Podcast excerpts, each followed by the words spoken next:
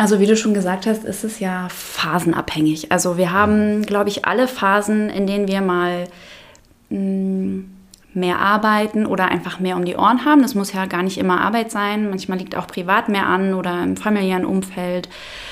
Ähm, und ich glaube, das zu akzeptieren ist ein Stück weit ganz wichtig, denn ähm, unser Leben verläuft einfach nicht kontinuierlich in einer Gerade, sondern ähm, dein Podcast heißt Wellenrausch und ich glaube, so dürfen wir auch das Leben verstehen, also in so einer wellenartigen Bewegung. Und es wird Zeiten geben, ähm, wo ganz viel los ist und dann wird es Zeiten geben, vielleicht auch eben, weil dann in diesen Zeiten, wo viel los ist, wir irgendwann reflektieren und sagen, ey, Moment, das ist zu viel, so geht es nicht weiter und dann besinnt man sich und dann kommt man auch wieder ähm, in eine andere Spur.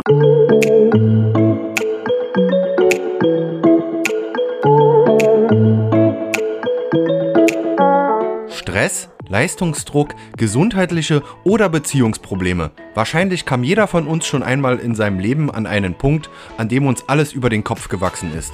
Oftmals geben uns Körper und Geist Signale, dass wir mit unseren Kräften haushalten müssen.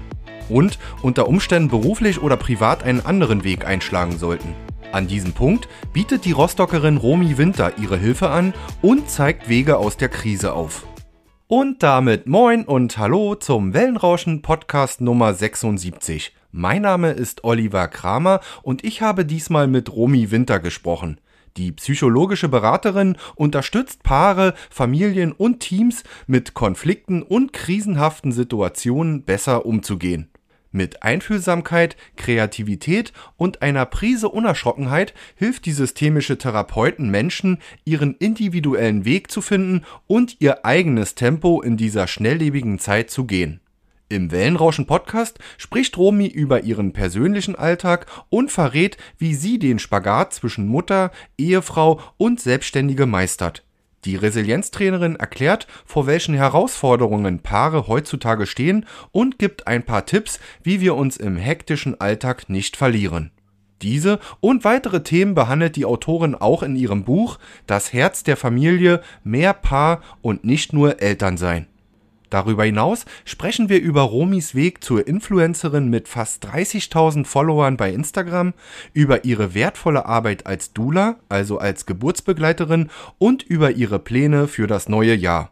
Also, jetzt gute Unterhaltung im Wellenrauschen Podcast Nummer 76 mit Romy Winter. Ja, Romy Winter, heute im Wellenrauschen Podcast. Freue mich ganz besonders, dass es geklappt hat. Ähm, ja, Romy ist ähm, Paar- und Familientherapeutin, psychologische Beraterin, Resilienzcoach und Buchautorin. Ich hoffe, ich habe das alles so richtig gesagt, Romy. Äh, ja? ja, ich konnte da jetzt nichts entdecken, was nicht stimmt. Ja, wunderbar. Und äh, erstmal schön, dass es geklappt hat. Und hallo. Hallo, Olli. Hallo. Ich finde das eine ganz besondere Atmosphäre, aber ich glaube, das ist auch kein Zufall äh, hier in diesem kleinen, äh, netten, süßen Büro bei dir in Warnemünde wo du natürlich auch deine Patienten bzw. Klienten äh, empfängst, ähm, ist sehr kuschelig und irgendwie ja eine Wohlfühlatmosphäre. Ich glaube, das war auch das Ziel. das war auf jeden Fall das Ziel. Das ist ja zum einen mein Arbeitsort. Hier komme ich jeden Tag her und ähm, habe meinen Raum im, im, wahrsten Sinne. Und natürlich empfange ich hier auch ähm, meine Gäste und meine KlientInnen und mir ist wichtig, dass sie sich wohlfühlen hier und die entspannte Atmosphäre ist auch einfach wichtig für die Prozesse, die wir dann ähm, haben, in die wir reingehen. Ja, das heißt, die Gespräche, die du hier führst, äh, sind dann mitunter ja auch logischerweise psychologische Gespräche oder einfach ähm, die, die Befinden, die deine äh, Klientinnen haben, Patientinnen haben. Ähm, da kann man manchmal auch mehrere Stunden hier äh, verbringen oder äh, deckelst du das und sagst, nee, also wir müssen nach einer Dreiviertelstunde oder Stunde dann auch mal jetzt eine Pause machen oder das ist dann auch genug? Ja, das ist in jedem Fall gedeckelt. Das ist natürlich vorher nicht immer vorhersehbar, wie lange wir sitzen. Das ist vom Anliegen und auch irgendwie vom emotionalen Zustand, von der Verfassung ähm, derjenigen abhängig, die da kommen. Aber ich rahme meine Sitzungen immer, so dass wir entweder 60 oder 90 Minuten hier verbringen und ähm, dann der Prozess an der Stelle auch erstmal abgerundet ist und dann sieht man sich. Mhm. Ähm, wenn Bedarf ist, natürlich ähm, eins, zwei, drei, vier Wochen, je nachdem, später wieder. Mhm. Wir wollen heute sehr viel über Familie sprechen, vielleicht auch über das Verhältnis zwischen Mama und Papa, zwischen Eltern, zwischen Paaren im Allgemeinen, vielleicht auch das Verhältnis zu den Kindern. Ähm, ich glaube, das ist auch unter anderem dein Thema. Und deswegen habe ich mir eine schöne Einstiegsfrage überlegt. ähm, was denn im zurückliegenden Monat, wir haben heute den 30. November, ähm, dein schönster Familienmoment war? Ja, da erwischte mich in einem Monat, also im November, der wirklich sehr voll war. Der, Gemein, ne? Ja. Ich kenne das nämlich selbst, deswegen habe ich mir das nämlich auch überlegt. Nee, das ist eine wichtige Frage, ähm, die man sich jeden Monat, vielleicht auch jede Woche stellen sollte, um eben zu reflektieren, ob es genug von diesen Momenten gibt. Und ich ertappe mich gerade selber dabei, dass der November wirklich von einer eigentlich nicht gesunden Geschwindigkeit geprägt war. Die Tage und die Wochen vergingen wie im Flug. Ähm, ich habe viel gearbeitet, ein neues Projekt gelauncht und da ähm, würde ich nicht unbedingt sagen, ist die Familie hinten runtergefallen, aber zumindest habe ich jetzt Mühe, ähm, mich dann auch privat reinzudenken. Aber ich glaube, vielleicht ist es, weil es zeitlich am nahesten ist, ich glaube, einer der schönsten Momente, ähm, weil ich aber auch so ein kleiner Weihnachtsmensch ähm, bin, ich mag Weihnachten sehr gerne. Und dementsprechend würde ich sagen, mein schönster Familienmoment war äh, am Sonntag, letzte Woche Sonntag, am ersten Advent. Es ist unsere Weihnachtstradition, dass wir uns an jedem Adventssonntag zusammen auf die Couch schlümmeln und einen kitschigen Weihnachtsfilm gucken. Und das haben wir jetzt für dieses Jahr am letzten Sonntag das erste Mal getan. Und das war sehr schön. Ein gemeinsamer Moment, man kuschelt sich schön rein. Und äh, was gab's? Weißt du es noch? Oder, äh, Der Film? Ja. Ja, es gab den Grinch. Ah, sehr schön. Ja. Super, ne? Und dann ist mal Zeit, auch mal ein bisschen äh, abzuschalten. Und äh, ich habe natürlich auch bewusst gefragt, äh, weil ich natürlich bei mir selbst das auch merke. Und ja, mein November war auch äh, extrem voll. Und ähm, ja, man hinterfragt sich immer wieder und, und ähm, ja, irgendwie das schlechte Gewissen zieht bei mir mitunter auch ein. Und äh, man weiß, dass es nicht gut ist oder dass, sagen wir mal, das Verhältnis vielleicht aktuell nicht so ganz stimmt und denkt, redet sich ein, dass man das im nächsten Monat vielleicht ein bisschen anders, besser organisieren, planen kann. Und ähm, ist das bei dir auch so? Also beziehungsweise wie häufig oder selten sind solche Momente ähm, ja, äh, aktuell oder beziehungsweise vielleicht in diesem Jahr? Also wie du schon gesagt hast, ist es ja phasenabhängig. Also wir haben, glaube ich, alle Phasen, in denen wir mal mm, mehr arbeiten oder einfach mehr um die Ohren haben. Das muss ja gar nicht immer Arbeit sein. Manchmal liegt auch privat mehr an oder im familiären Umfeld.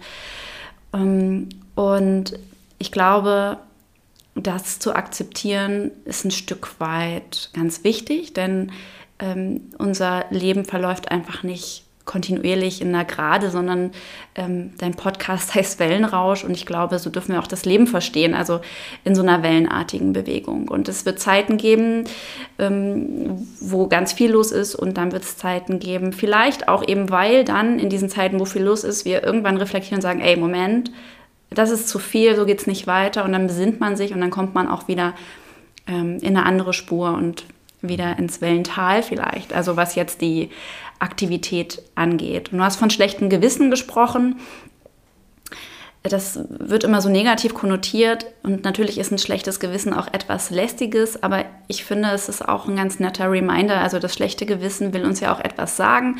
Manchmal ist es viel zu laut und manchmal erzählt es auch Quatsch, aber ich glaube, hier und da darf man mal hinschauen, warum habe ich jetzt gerade ein schlechtes Gewissen, das zu hinterfragen und dann zu sagen, okay, das ist vielleicht ein Stück weit berechtigt und dann möchte ich was ändern. Und so ist es auch bei mir in meinem Leben. Es kommen immer wieder Phasen, ähm, wo einfach im Außen was ansteht. Wenn zum Beispiel die Bücher kurz vor der Abgabe stehen, dann weiß ich, das ist eine Zeit, die wird trubelig. Das ist eine Zeit, wo die Zeit schnell vergeht und wo vielleicht links und rechts andere Dinge runterfallen. Aber ich stecke mir dann einen zeitlichen Rahmen, akzeptiere das für diese Zeit und danach justiere ich neu und danach läuft es dann wieder anders. Ja. Nun spielen wir, oh, das ist wieder so ein falsches, vielleicht ein falsches Wort, aber wir, wir sind in ganz vielen Rollen in unserem Leben. Ähm, Mutter, Vater, äh, Ehepartner, Partner, ähm, Schwiegertochter, mhm. Unternehmerin, äh, ganz, ganz, ganz viel. Ähm, setzt du dich auch noch manchmal zu sehr unter Druck, dass du sagst, ich muss alle diese Rollen perfekt oder sehr, sehr gut ausfüllen? Oder hast du dich von diesen äh, Ansprüchen irgendwo, ähm, ja, ich will nicht sagen befreit, aber dass man sagt, ja, man kann nicht alles perfekt machen. Das geht gar nicht. Schon gar nicht heutzutage, dieser schnelllebigen Zeit. Ja, nö. Ich würde sagen, das ist natürlich auch ein Prozess und es ist ein Learning und es ist wahrscheinlich eine Aufgabe, mit der wir nie fertig sind. Aber für meinen Weg, wenn ich darauf zurückblicke, würde ich tatsächlich sagen, ich konnte mich davon ganz gut lösen. Also wovon ich mich je, in jedem Fall, und es war jetzt kein Prozess, der irgendwie eine Woche gedauert hat, sondern das war natürlich auch ähm, Jahre, die das gebraucht hat, um da einen Weg zu finden, eine Einstellung zu finden, eine Haltung und die dann auch zu leben. Aber wovon ich mich zumindest glaube, befreit zu haben, sind diese äußeren Ansprüche. Also wer ich vielleicht für andere sein müsste. Ja. Ähm, das gelingt mir ziemlich gut, aber natürlich stolper ich auch manchmal über meine eigenen Ansprüche, die einfach aus mir herauskommen. Und vielleicht ist es auch gar nicht so ganz elegant abgrenzbar von Ansprüchen, die andere an, also an uns haben. Ich glaube, da sind die Grenzen durchaus fließend. Aber mir gelingt es relativ gut, das abzugrenzen. Zumindest übe ich mich regelmäßig da drin. Und meine eigenen Ansprüche, äh, den versuche ich aber natürlich immer noch gerecht zu werden. Ich merke aber, wenn es nicht funktioniert und dann versuche ich nicht mich zu ändern, sondern gucke erstmal, ob die Ansprüche sinnhaft sind. Zu hoch sind oder ja. falsch sind oder der Weg in die falsche, was man vielleicht mal falsch abgebogen ist oder so. Ja, weil das ist ja auch ein schleichender Prozess. Ähm, das passiert schon manchmal. Ja. Jetzt haben wir sehr persönlich über dich gesprochen, aber wie ist denn das bei deinen äh, Klientinnen, wenn die kommen? Das muss ja nicht immer, äh, müssen ja nicht immer Paare, also Mama und Papa sein, das können ja auch andere Menschen, äh, die andere Rollen haben. Äh, fühlen die sich auch häufig überfordert und ist das ein Spiegelbild unserer Leistungsgesellschaft, dass einfach zurzeit, jedenfalls ich habe das Gefühl, dass das, hm, ja, ist vielleicht sehr pauschal von mir, aber in den letzten 10, 15, 20 Jahren äh, genau das Gegenteil passiert ist. Eigentlich sollte unsere Gesellschaft ja einfacher sein und in vielen Bereichen ist es das vielleicht auch, aber ähm, dass sich die Leute einfach überfordert fühlen, zu sehr unter Druck gesetzt fühlen und daher die Probleme auch passieren. Also ich arbeite ja viel mit äh, Müttern, unterschiedlichsten Alters, aber meistens eben noch mit Kindern im eigenen Haushalt. Das heißt, diese Frauen sind natürlich in verschiedenen Rollen. Die sind Mutter, sind Partnerin, sie sind manchmal Arbeitnehmerin oder Selbstständige, sie sind Freundin, sie sind ein Stück weit auch noch Hausfrau. Ähm, die Aufgaben, die ebenso anfallen, jeder, der da draußen jetzt zuhört, wird das kennen. Und ich glaube, dass es ein Stück weit sicherlich schon immer schwierig war, all diesen Rollen gerecht zu werden. Aber vielleicht hat man es früher auch nicht so sehr reflektiert, wie wir das heute tun. Vielleicht hat man sich weniger Gedanken darum gemacht, wie vielen Rollen wir eigentlich gerecht werden. Ähm, und der Leistungsdruck ist definitiv ein Thema, den ich auch in der Erziehungswelt, in der Erziehungslandschaft beobachte, es ist was sehr, sehr Schönes passiert. Wir haben neue Erziehungswerte für uns kultiviert als Gesellschaft. Wir haben entdeckt, dass wir viel, viel näher am Kind sein dürfen. Das äh, nennen wir ja heute bedürfnisorientierte Elternschaft, wo es eben nicht mehr darum geht, äh, was tut man, was tut man nicht, wie muss ein Kind sein, sondern wir viel individueller nach der Persönlichkeit des Kindes schauen, nach den Bedürfnissen des Kindes und dann daran unser Miteinander, unsere Beziehung ausrichten und es eben nicht nur darum geht, irgendwelche Erziehungsziele zu erreichen. Das ist grundsätzlich etwas sehr, sehr Schönes, was da passiert. Aber es macht natürlich auch eine Menge Druck und ich beobachte oft Mütter, die auch einerseits natürlich sehr davon profitieren, dass wir heute so viel mehr über Erziehung zum Beispiel wissen und gleichzeitig macht das einen hohen Druck und eine große Angst, dem Kind zu schaden. Mhm. Und das ist schon etwas, ähm, womit dann die Frauen auch kämpfen, nämlich einerseits ihrer Mutterrolle gerecht zu werden, starke Kinder äh, großzuziehen und gleichzeitig sich selbst als Mensch nicht zu verlieren. Und was da hinzukommt, neben dem Leistungsdruck, ist für mich, oder bin ich auch mal ein bisschen ähm, anti unterwegs, das muss ich vielleicht so auch gestehen, ähm, ist so die digitale Welt, die dazukommt. Also die Einladung, dass wir uns vergleichen, die Einladung, dass wir uns getrieben fühlen von all den Möglichkeiten, die nur einen Swipe entfernt sind. Der wiegt groß, der wiegt schwer. Ja, das glaube ich äh, auch. Da braucht man bloß mal in die S-Bahn Straßenbahn, wo auch immer, reinzugucken oder an die Haltestelle. Und das nicht nur bei jungen Leuten, sondern die Erwachsenen machen es den Jungen vor. Ich habe äh, gestern ein Interview älteres von dir mit der OZ gelesen. Da gab es nämlich auch die Frage, äh, dürften deine Kinder, äh, ab wann dürften deine Kinder irgendwie ein Smartphone haben? Und da hast du dich auch ganz klar positioniert. Ist das immer so im Abgleich, dass man das so äh, einfach äh, machen kann? Oder sag mal, ich versuche es bei meinen Kindern so weit wie möglich rauszuzögern, verhindern werde ich es nicht können, aber vielleicht auch ein Bewusstsein zu schaffen. Ich glaube, darum geht es. Ne? Darum geht es absolut. Also ich habe auch nicht die Illusion, dass meine Kinder ohne Smartphone groß werden. Mein ältester Sohn ist 13, der hat auch ein Smartphone.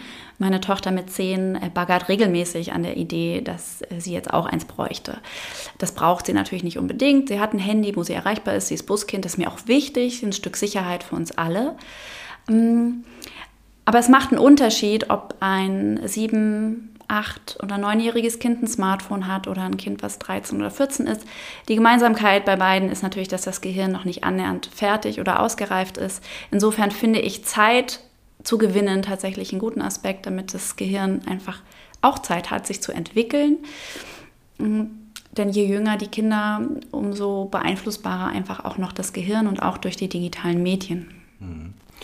Also wenn ich dich jetzt richtig verstanden habe, was so die Entwicklung in den letzten Jahrzehnten betrifft, ist einerseits viel Gutes passiert. Das heißt, Eltern äh, äh, haben sich irgendwo weiterentwickelt, sie, sie reflektieren mehr, äh, aber die Reflexion ist vielleicht Fluch und Segen zugleich. Ja, so könnte man es zusammenfassen. ja, ja, ja. Könnte das auch machen, glaube ich, Leute. so ein Stück weit. Nein, ich hab, bin ja dafür gar nicht ausgebildet. Dann lass uns mal noch ein Stück weiter schauen. Ähm, also diese Probleme, die wir gerade besprochen haben, was heißt Probleme? Diese, diese, ja, die Dinge, die einfach da sind, ähm, beschreibst du auch unter anderem in deinem neuen Buch. So neu ist es nicht mehr, aber es ist aus dem August, also mhm. deinem neuesten Buch, so ist es ganz richtig, das Herz der Familie, mehr Paar und nicht nur Eltern sein. Und da kommen wir natürlich ganz stark zur Paar, stark zur Paar- und Elternbeziehung. Und ähm, ja, meine Frage ist natürlich, wie können wir Eltern wieder mehr Paar sein? Ich glaube, das ist ein zentrales ähm, Thema deines Buches und ein zentrales Thema, mit dem du dich ähm, tagtäglich ähm, beschäftigst. Ähm, eine sehr allgemeine Frage, aber vielleicht können wir uns der mal so ein Stück weit äh, nähern. Ich glaube, es geht einfach darum, mehr Me-Time wieder zu haben und sich nicht zu vergessen. Ja, im Grunde kann man es fast so ähm, zusammenfassen und es klingt so einfach. Ne? Und es wäre so einfach, wenn es nicht so schwierig wäre. Also die Einladung, wenn wir Eltern werden, dass wir uns selbst, aber auch uns als Paar und unseren Partner, unsere Partnerin aus den Augen verlieren, die ist relativ groß. Da ist einmal ein kleiner Mensch, der braucht ganz viel Aufmerksamkeit, der braucht ganz viel Zuneigung und die geben wir diesem kleinen Menschen ja auch unglaublich gerne. Und ich habe ja ähm, eingangs schon gesagt, dass wir viel mehr darauf achten, was Kinder wirklich brauchen. Und auch das hat natürlich Auswirkungen auf die Partnerschaft, denn äh, viele Eltern äh, verlieren dann so ein bisschen den Blick nach links und rechts. Also sie sind sehr darauf fokussiert, ähm, was ihre Kinder brauchen. Und ähm, ein Stück weit ist das ja auch ähm, notwendig. Kinder sind natürlich die bedürftigsten, die abhängigsten Menschen in so einem familiären Konstrukt. Und da ist es dann auch eine logische Konsequenz, dass wir da ganz viel Aufmerksamkeit und Energie in unsere Kinder stecken. Was aber eben nicht passieren darf, ist, dass wir das eins zu eins eintauschen oder dass wir dann vergessen, auch auf uns und unseren Partner zu achten. Ähm, woran es wirklich oft fehlt, äh, ist Exklusivität, ist Zweisamkeit und das muss gar nicht der Jahresurlaub alleine sein, sondern es sind diese kleinen Momente im Alltag, die oft fehlen, weil der Fokus verrutscht ist oder weil es so schwer ist, den auch aufeinander zu legen. Man ist so mit der Abarbeitung des Alltags beschäftigt und dann ist es gar nicht so leicht, in diese Paarstimmung zu kommen und diese Momente im Alltag zu greifen. Die ziehen ja auch schnell an einem vorüber. Mhm. Vielleicht kannst du mal so ein paar Gedanken oder beziehungsweise Hilfen, Hilfestellungen geben, die vielleicht auch in deinem, die du auch in deinem Buch gibst. Ähm, ein paar Tipps, ja, das hört sich immer so nach Ratgeber an, aber ähm, wie wir vielleicht als Paar das wieder im Alltag besser integrieren können. Gibt es da so ein paar hm, Hilfestellungen, mhm. ähm, vielleicht auch in einer, in einer Selbstorganisation? Also mit pauschalen Hilfestellungen bin ich mal ein bisschen vorsichtig, weil die Lebenswelten eines jeden Paares ähm, ja sehr unterschiedlich sind. Also deine Partnerschaft ist da vielleicht ganz anders als meine, beziehungsweise der Alltag, in den sie eingebettet ist, ist ganz anders. Aber was wir auf jeden Fall alle tun können, und das ist ja auch ähm, das zentrale Thema meines Buches, ist unsere Bedürfnisse anzuschauen. Denn das ist ja oft der Grund für die Streitigkeiten in Partnerschaften, dass äh, unsere Bedürfnisse unerfüllt sind, beziehungsweise dass die Strategien, die wir vielleicht als kinderloses Paar hatten, gar nicht mehr hinhauen, äh, als Paar mit Kindern und dass wir uns dessen aber gar nicht so bewusst sind. Also warum bin ich so unzufrieden? Warum habe ich so einen Zappen auf meinen Partner? Das ist äh, gar nicht immer greifbar und deswegen ist es wichtig, dass man sich Zeit nimmt, da mal reinzufühlen und so ein bisschen Detektivarbeit äh, zu leisten. Ähm, wir alle haben emotionale Grundbedürfnisse und in meinem Buch Das Herz der Familie gehe ich darauf ein, wie diese Grundbedürfnisse äh, durch das ja, Elternpaarsein auch manchmal auf Abwege geraten können. Ja. Und das finde ich ganz wichtig zu schauen, wie ist mein Bindungsbedürfnis eigentlich gerade gestillt? Was fehlt es mir da an etwas? Was sagt mein Autonomie- und Kontrollbedürfnis? Wie ist es um meinen Selbstwert bestellt? Wie wird mein ähm, Bedürfnis nach Lust gewinnen? Und damit ist nicht nur sexuelle Lust gemeint, sondern grundsätzlich vielleicht Lebenslust. Mhm. Ähm, wie ist es darum bestellt? Und das letzte Bedürfnis, das Bedürfnis nach Sicherheit. Und ähm, wenn wir uns diese Bedürfnisse angucken, werden wir relativ schnell feststellen oder wahrscheinlich relativ schnell erkennen, wo, der, wo das Problem ist oder wo wir, wo wir ein Defizit haben. Das ist so der erste Schritt und dann natürlich gemeinsam zu gucken, wie ähm, können wir, wie können wir das wieder einfangen? Wie können wir wieder gemeinsam dafür sorgen, dass wir auf unsere Kosten kommen? Und manchmal braucht es dazu eben neue Strategien. Also so, es gibt ganz viele Strategien, um ein und dasselbe Bedürfnis sozusagen zu befriedigen oder zu stillen. Und manchmal müssen wir da kreativ werden und Sachen neu aushandeln, Sachen kreativ neu erfinden. Und da ist auch so ein ganz wichtiger Tipp, ist, den anderen eben nicht komplett für die eigenen Bedürfnisse verantwortlich zu machen und vielleicht noch zu erwarten, dass er das, ähm, diese romantische Vorstellung von den Augen abliest, ohne dass wir etwas sagen müssen. Das haut so in erwachsenen Beziehungen nicht hin. Äh, da dürfen wir mündig sein, da dürfen wir kommunizieren über das, was wir wollen. Das finde ich ist ein ganz, ganz wichtiger Schlüssel.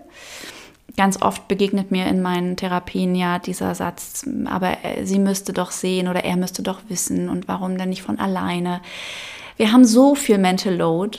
Also wir haben alle einen vollen Terminkalender, wir haben alle viel im Kopf, wir haben alle Dinge, an die wir denken müssen. Und ich finde es ein Stück weit nur fair, uns das dann leicht zu machen und zu sagen, wenn ich was möchte, wenn ich was von dir brauche, ähm, dann sage ich und kommuniziere ich das und was du dann damit machst, ist wiederum deine Entscheidung. Ich denke da an ein ähm, Gespräch, was ich mit kürzlich mit Nora Imlau, auch Autorin hatte, äh, auch Autorin genau, und mit der habe ich gesprochen und sie sagte, ich habe neulich letzte Woche meinem Mann ganz klar gesagt, du, heute ist so ein Tag, da kannst du mir mal Blumen mitbringen.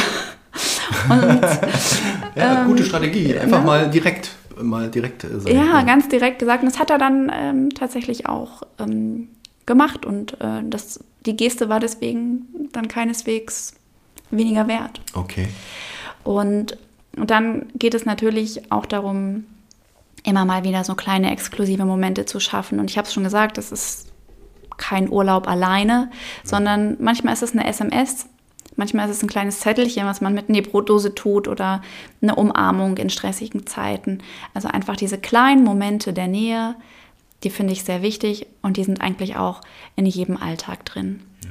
Können auch Rituale helfen oder ist das wieder, wo du sagst, naja, ähm, das, wenn das für euch so okay ist, dann ist das auch ein, können auch Rituale gut sein? Ich finde Rituale ein, sogar ein sehr, sehr wichtiges Instrument, sowohl ähm, um die Familie zu stärken, also gemeinsame Familienrituale, wie zum Beispiel unser Adventsfilm am Sonntag, weil sie Halt geben und weil sie eine Verbindlichkeit schaffen und auch eine Zugehörigkeit.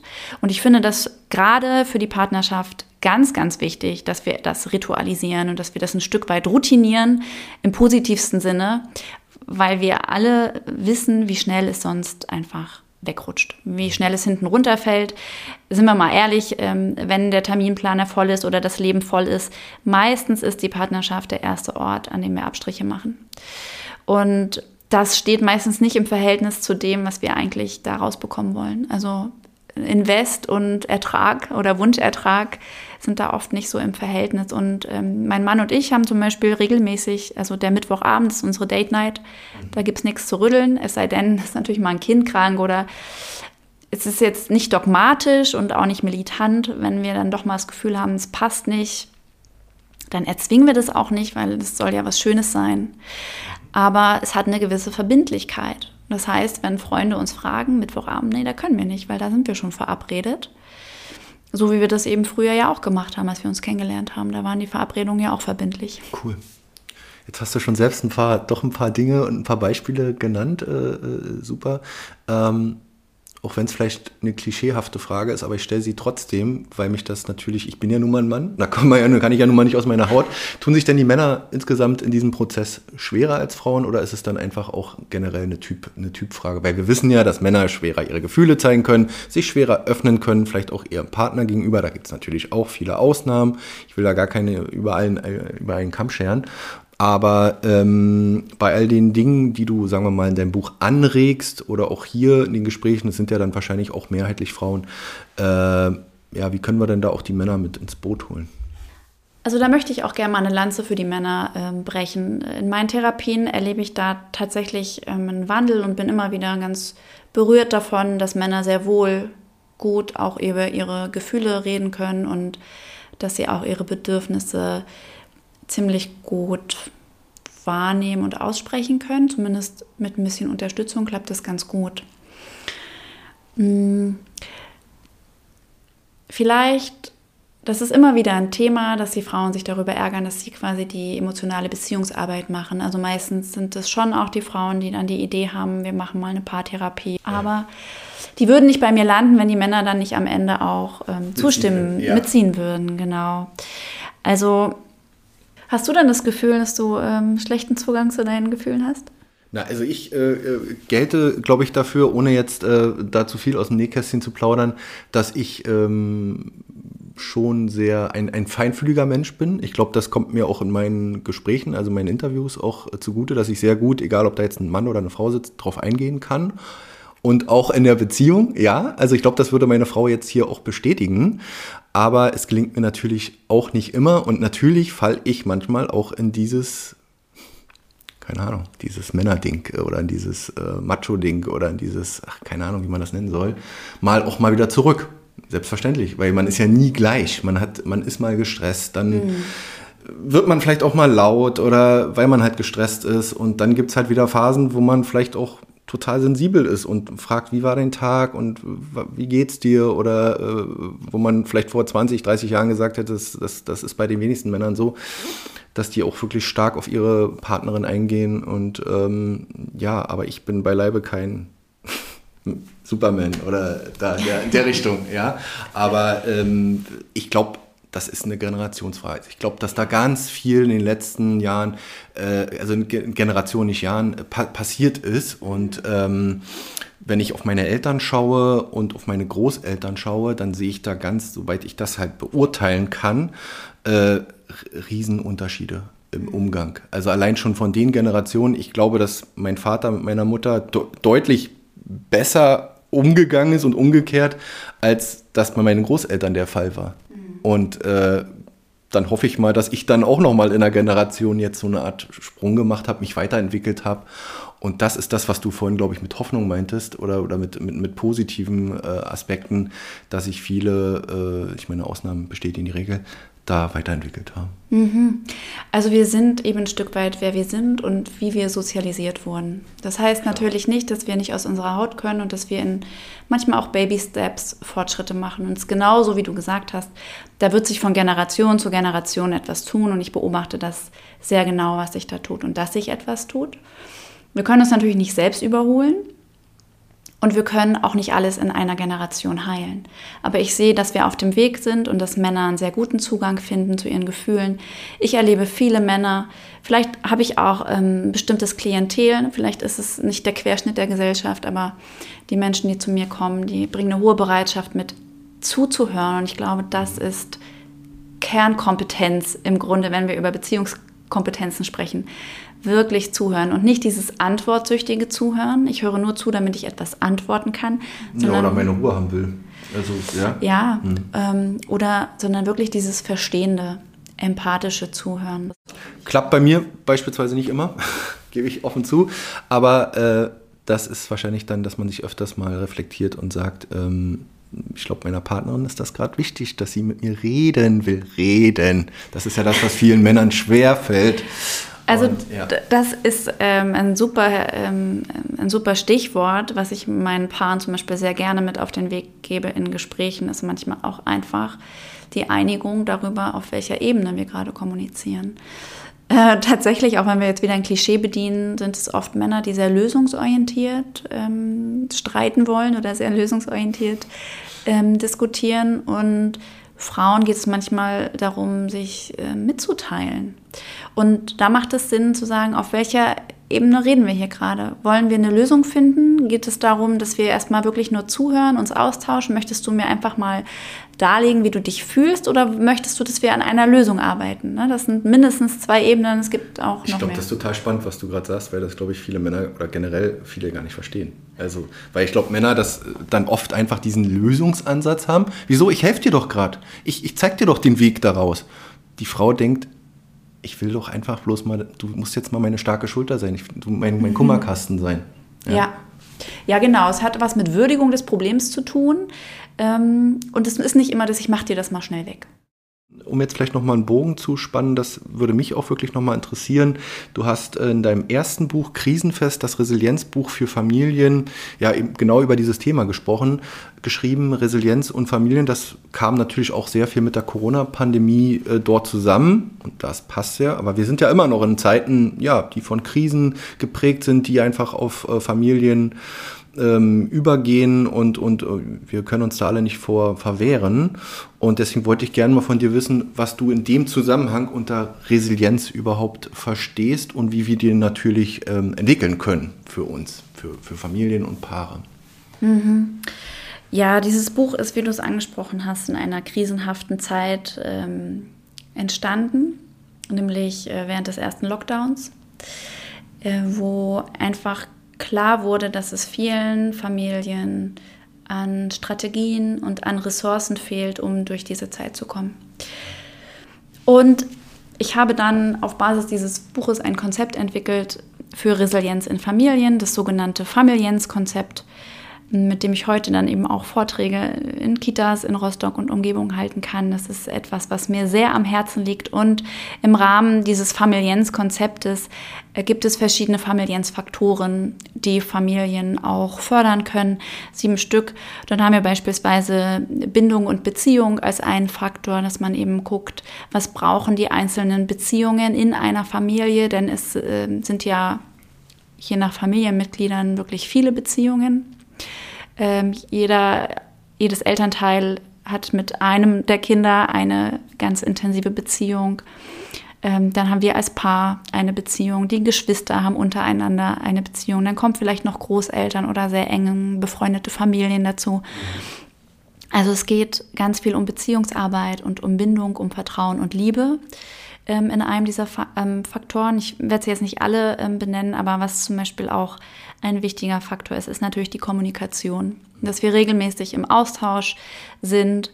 Ein Faktor ist ähm, Ressourcen und Rituale, was bedeutet, dass es ganz wichtig ist, dass wir uns auch in einer Detektivarbeit mal schauen, anschauen, welche Ressourcen, welche Fähigkeiten, welche Stärken hat jedes Familienmitglied und auch die vermeintlichen Schwächen vielleicht mal in Spiegelschrift zu schreiben und zu gucken, welche Stärke ähm, sich daraus ergibt und wie wir diese als Familie und für die Familie nutzen können. Ein ganz wichtiger Faktor ist für mich auch die elterliche Führung. Wir haben ja schon über die bedürfnisorientierte Elternschaft gesprochen und über die elterliche Angst, Kindern zu schaden. Das ist eine sehr nachvollziehbare und ein Stück weit auch sehr gesunde Angst, kann aber auch sehr groß werden. Und manchmal ähm, ist die Antwort darauf, so ein bisschen so eine Verhaltensstarre zu verfallen oder quasi nicht zu streng sein zu wollen. Und Führung und Strenge, das ist nicht dasselbe. Und wir können unsere Kinder führen, wir können ihnen einen Rahmen geben und es ist sehr wichtig, damit eine Familie stabil ist. Ja. Arbeitest du denn dort, um das jetzt nochmal zu verstehen, äh, mit Erziehern äh, beziehungsweise den Leiterinnen dort oder arbeitest du direkt auch mit den Kindern in den Kitas und Horteinrichtungen? Also sowohl als auch. Ähm, beispielsweise werde ich regelmäßig gebucht, um in den Einrichtungen Vorträge ähm, zu halten, sowohl für die Erzieher oder Workshops mhm. ähm, für die als Erzieher. Anleitung. Genau, wo wir Resilienzförderung entweder, also Resilienzförderung für pädagogische Kräfte, unglaublich wichtig, weil ähm, diese Menschen Großartiges leisten, unsere Kinder begleiten und ganz viel weitergeben und die eigene Stärke einfach eine ganz wichtige Ressource ist, um diesen Job überhaupt ausfüllen zu können. Deswegen ist beispielsweise eine Säule dieser Arbeit dass ähm, ich Workshops gebe, um die Resilienz der pädagogischen Fachkräfte zu fördern. Dann äh, gibt es ebenso die Möglichkeit, oder das passiert öfter, so im Rahmen von Elternabenden, dass ich für Vorträge ähm, gebucht werde, wo ich mit den Eltern entweder Vortrags- oder Workshop Workshop. Die, Scho die schocken richtig. Ja, genau. Die Eltern sitzen dann alle da und oh Gott, was, was können wir alles noch besser machen oder äh, anders? Die sind alle geschockt. Ja, ist gut. Genau, also in diesen Workshops ähm, arbeite ich dann mit den Eltern und wir schauen uns an, welche Resilienzfaktoren wir bei Kindern ganz gezielt fördern können. Mhm. Und das ist eigentlich eine auch meiner Lieblingssäulen. Die Elternarbeit ist so wichtig, denn ja, ich gebe auch Kurse, also in Kitas noch nicht, aber in Horteinrichtungen. Ähm, Resivas äh, heißen die Resivas-Kurse wo ich dann über eine gewisse Zeit eine Gruppe von Kindern begleite und bewusst auch die Resilienzfaktoren fördere. Das ist sehr wichtig, sehr wertvoll. Die Kinder genießen das. Ich mag das auch sehr, da so äh, mit den Kindern die Zeit zu verbringen und bin immer. Ja, das interessiert mich nochmal. Warum, warum Kinder? Also warum bei den Eltern ist klar, die sind ja dann diejenigen, die die Kinder und die, die Horterzieher in dem Sinne, die ja auf die Kinder einwirken, die erziehen sollen, wie sie führen sollen, wie auch immer.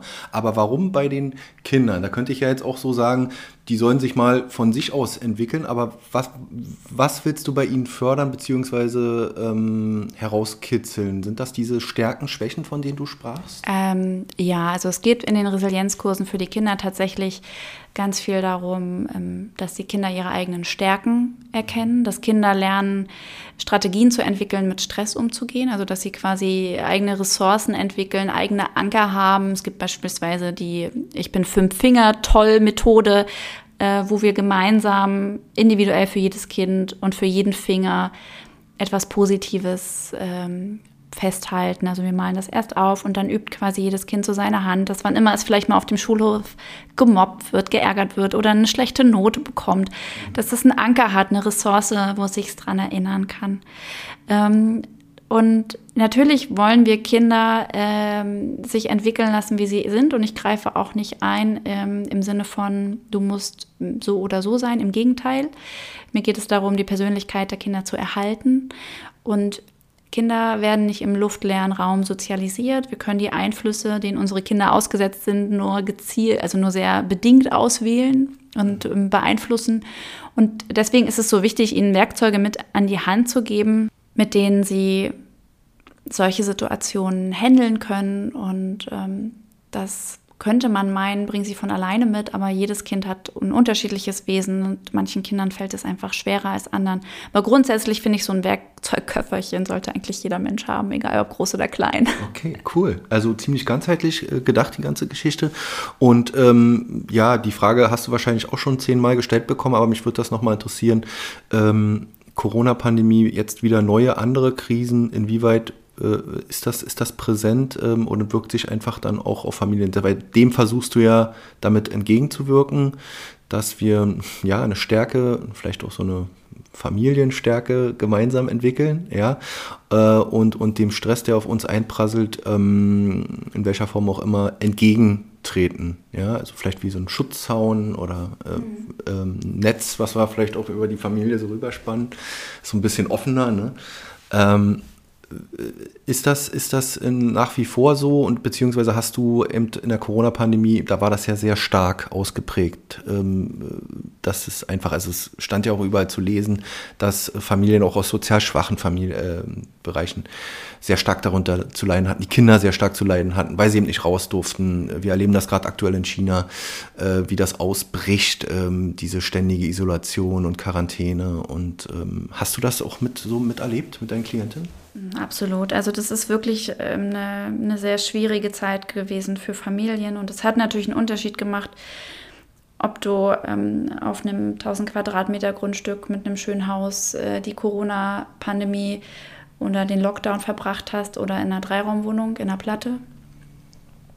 Schwer war das für alle, aber ähm, die Kompetenzen gerade in oder die die Situation, die Voraussetzungen ähm, waren natürlich sehr unterschiedlich in den Familien. Manche waren gut aufgestellt, mussten sich existenziell vielleicht auch nicht so große Gedanken machen wie andere.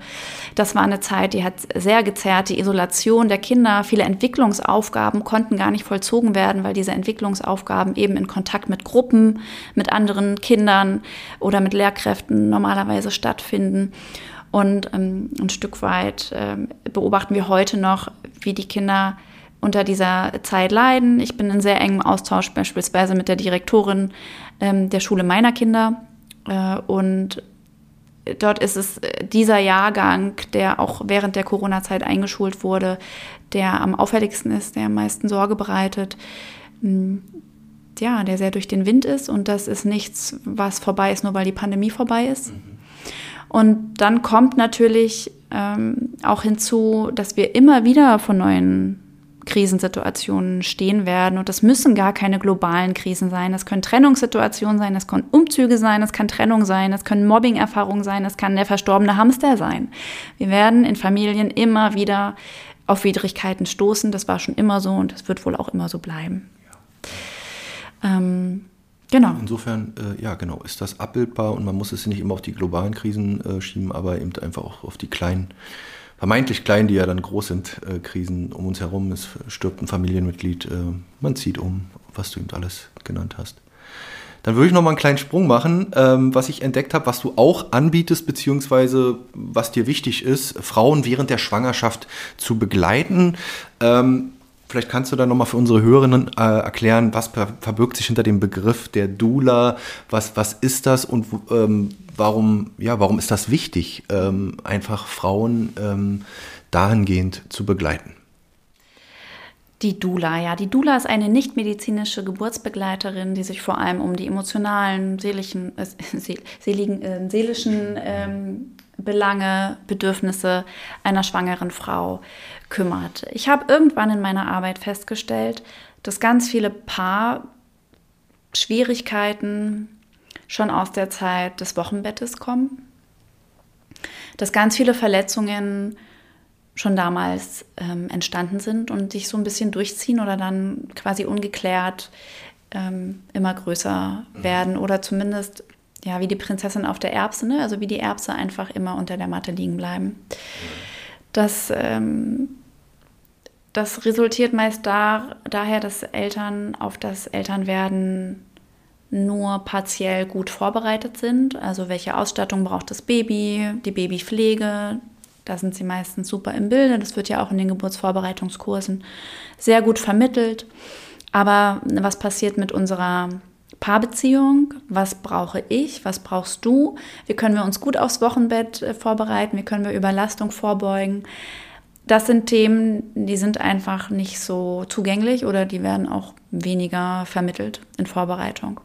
Und ich habe irgendwann festgestellt, dass Frauen sehr einsam sind in dieser Zeit, dass Männer sehr unbeholfen sind in dieser Zeit und dass es dann manchmal so eine Brücke braucht.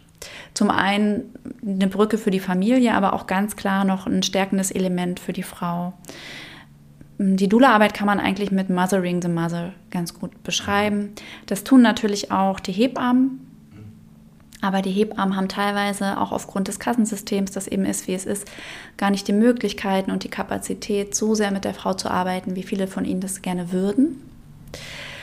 Und viele Frauen wünschen sich einfach viel mehr Begleitung, viel mehr Aufarbeitung, vielleicht auch von Ängsten, von emotionalen Themen, von einer vorangegangenen Geburt, die vielleicht nicht so schön war und auch im Wochenbett eine Bestärkung, eine Unterstützung. Und für mich beginnt einfach Familienarbeit, Familientherapie in der Zeit der Schwangerschaft. Und deswegen habe ich irgendwann diese Ausbildung, die Zertifizierung zur Dula gemacht, um ganz früh in die Familien gehen zu können.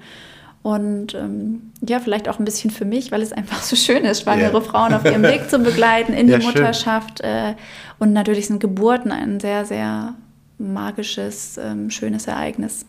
Man kommt natürlich auch sehr persönlich, man baut eine Beziehung dann auch zur werdenden Mama oder zur Mama äh, auf und ähm, ich hatte ja hier schon mal äh, auch jemanden zu Gast, der sich mit diesem Thema äh, auseinandergesetzt hat äh, und deswegen, sie sagte damals auch, dass ähm, ja das Thema bei vielen noch so ein bisschen in den Kinderschuhen steckt. Jetzt nicht mit der Dula, aber mit äh, quasi Geburtsbegleitung, ne?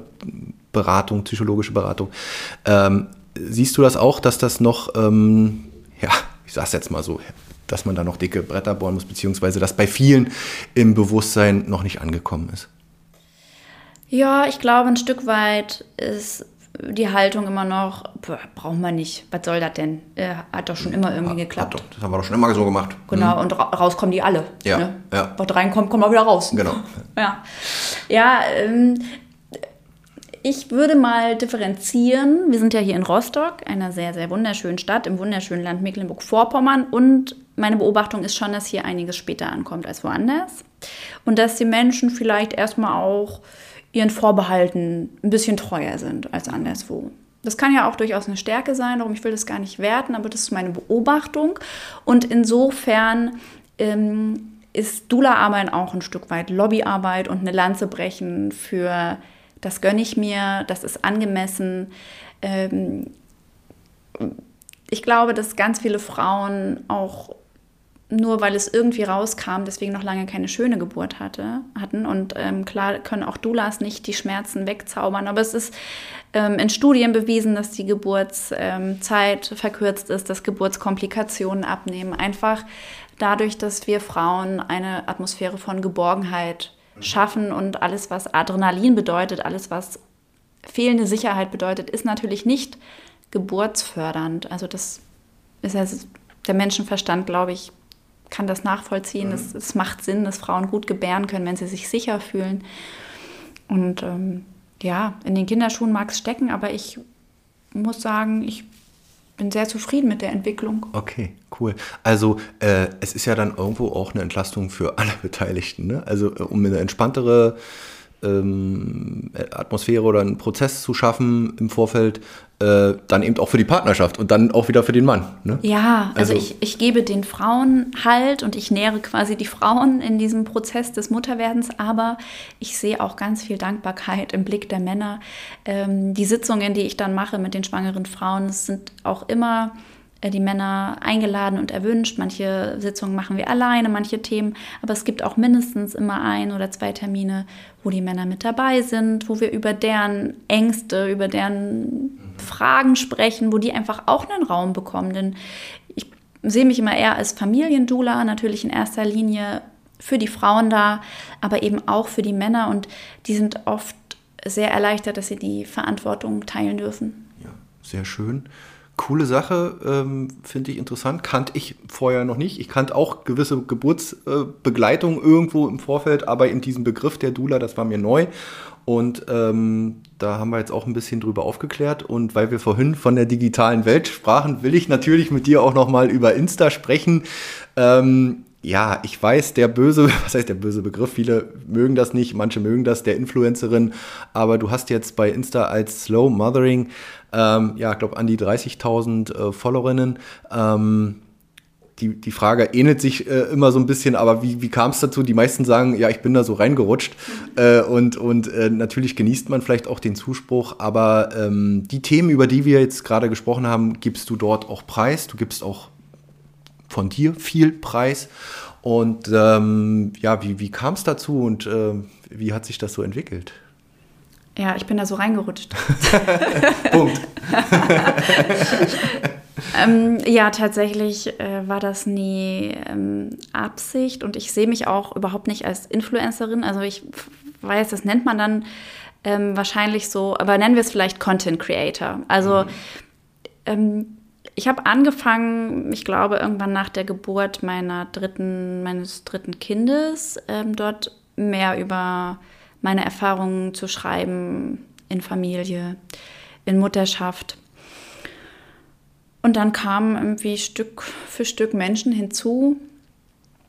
Und äh, das ist, ja, das ist sehr schön und hat sicherlich ein Stück weit auch dazu beigetragen, dass mein Leben heute so ist, wie es ist, dass ich heute den Job mache, dass viele der Menschen, die mich dort begleiten, die begleite ich wiederum in ihrem Leben oder in ihrer Partnerschaft. Ich glaube, dazu ist es auch ähm, tatsächlich eine, ein Schlüssel, dass ich eben auch etwas von mir erzähle, also mehr eben aber über mich als über meinen Mann oder meine Kinder. Mhm. Ich kann da ganz gut steuern, was möchte ich preisgeben und was nicht. Und ja, sicherlich auch, ähm, dass die Bücher, dass ich einfach auch eine, eine Plattform habe, wo ich sagen kann, hey, ich habe jetzt, ihr wolltet mehr und ihr bekommt mehr, ich habe Bücher geschrieben.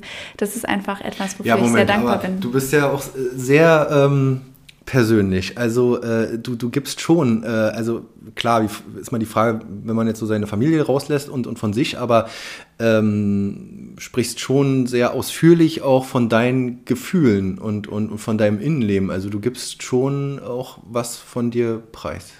Genau, ähm, aber weil ich es wichtig finde, damit offener umzugehen. Also wir haben so viele Jahre hinter uns, wo wir Smalltalk führen, äh, wenn wir einander treffen, wo wir die Frage mit, na, wie geht's dir? Ja, gut, was Mut hat Mut, ne? Beantworten, ohne dass wir hinterher wissen, wie es dem anderen wirklich geht.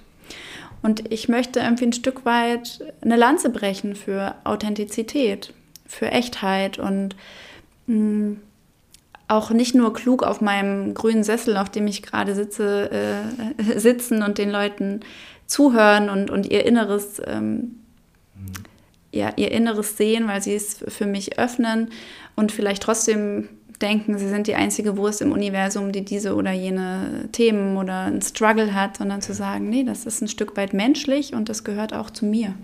Bist du denn auch für deine Community, soweit du das beurteilen kannst, auch ein Mutmacher für viele Mamas? Ähm, das ist auf jeden Fall das Feedback, was ich manchmal kriege, ja. Ja, und das ist doch eigentlich auch ein schönes Gefühl, weil im Endeffekt macht man es ja nicht nur vielleicht sein Business auch ein Stück weit äh, bekannter machen will oder weil man auch was loswerden will, sondern weil man vielleicht auch damit was bewegen kann.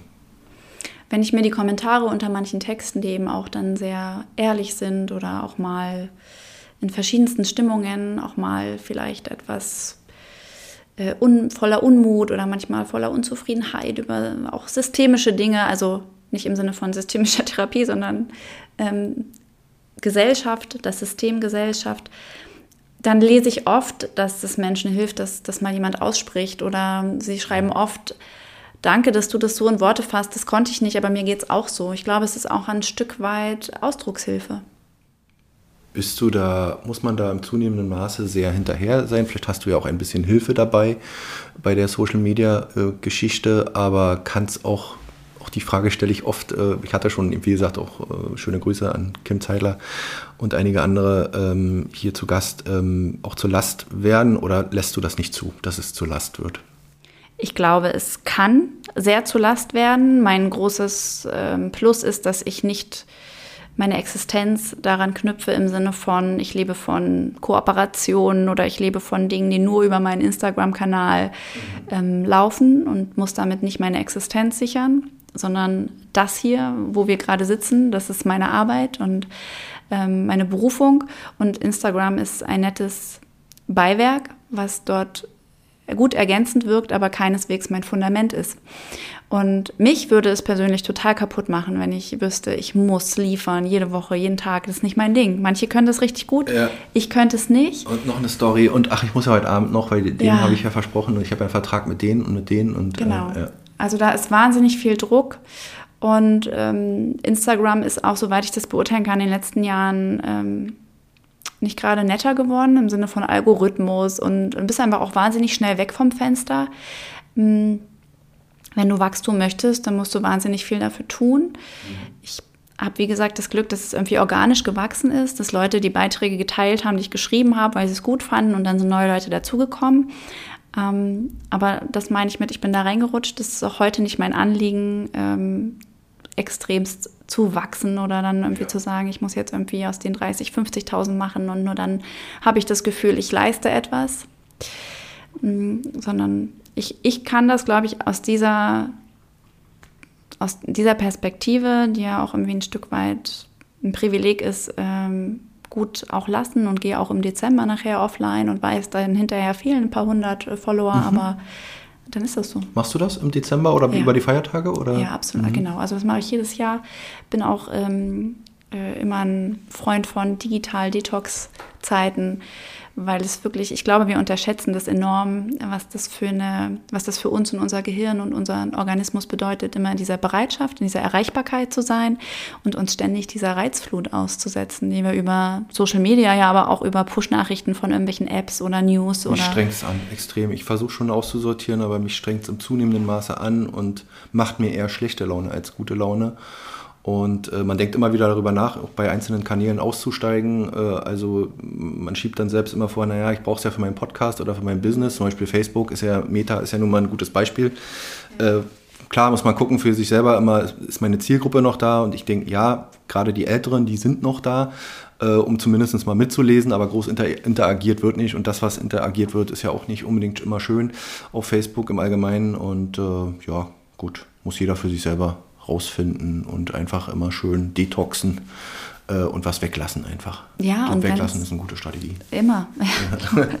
Ja, ja und wenn es nur vorübergehend mal ist, ne, wenn man sagt, ich kann das, ich kann das gerade nicht entscheiden, ob ich das komplett äh, lassen möchte, aber mal so ein, zwei Wochen zu beobachten, was macht es mit mir, wenn ich das nicht habe. Vielleicht ist da erstmal ein Impuls von, oh Gott, oh Gott, ich verpasse ja was und oh Gott, oh Gott, ich verliere vielleicht Abonnenten oder was auch immer. Aber dann eben auch die andere Seite zu beobachten, dann wird nämlich ganz viel Kapazität und Energie und gute Laune frei. Dann lass uns, wir haben jetzt noch eine Minute, noch über deine Pläne für 23 sprechen. Du hast Bücher geschrieben, du hast Coachings, du hast viele Angebote und neue Ideen. Vielleicht kannst du schon mal noch für unsere Hörer so ein bisschen was gucken lassen, was du, was du noch äh, vorhast im neuen Jahr. Ja, das neue Jahr wird auch wieder aufregend. Ähm, neue Buchverträge sind in der Pipeline. Es ähm, wird wahrscheinlich einen eigenen Podcast geben ähm, zum Thema Feminismus und Liebe. Wie kriegen, wie kriegen wir beides zusammen? Ja, cool. Und ähm, Retreats für Mütter, aber auch für Paare. Da ist ja so einiges geplant. Sehr, sehr cool. Also Romy, jetzt haben wir schon die 54 Minuten äh, Grenze geknackt und äh, ganz, ganz klasse. Ich glaube, wir sind heute auch ein bisschen in die äh, Materie eingedrungen, denke ich. Das, das war wichtig, mir auch wichtig, dass wir da auch mal ein bisschen genauer ankommen. Romy Winter heute im Wellenrauschen Podcast bedanke mich fürs Gespräch. Danke, Olli.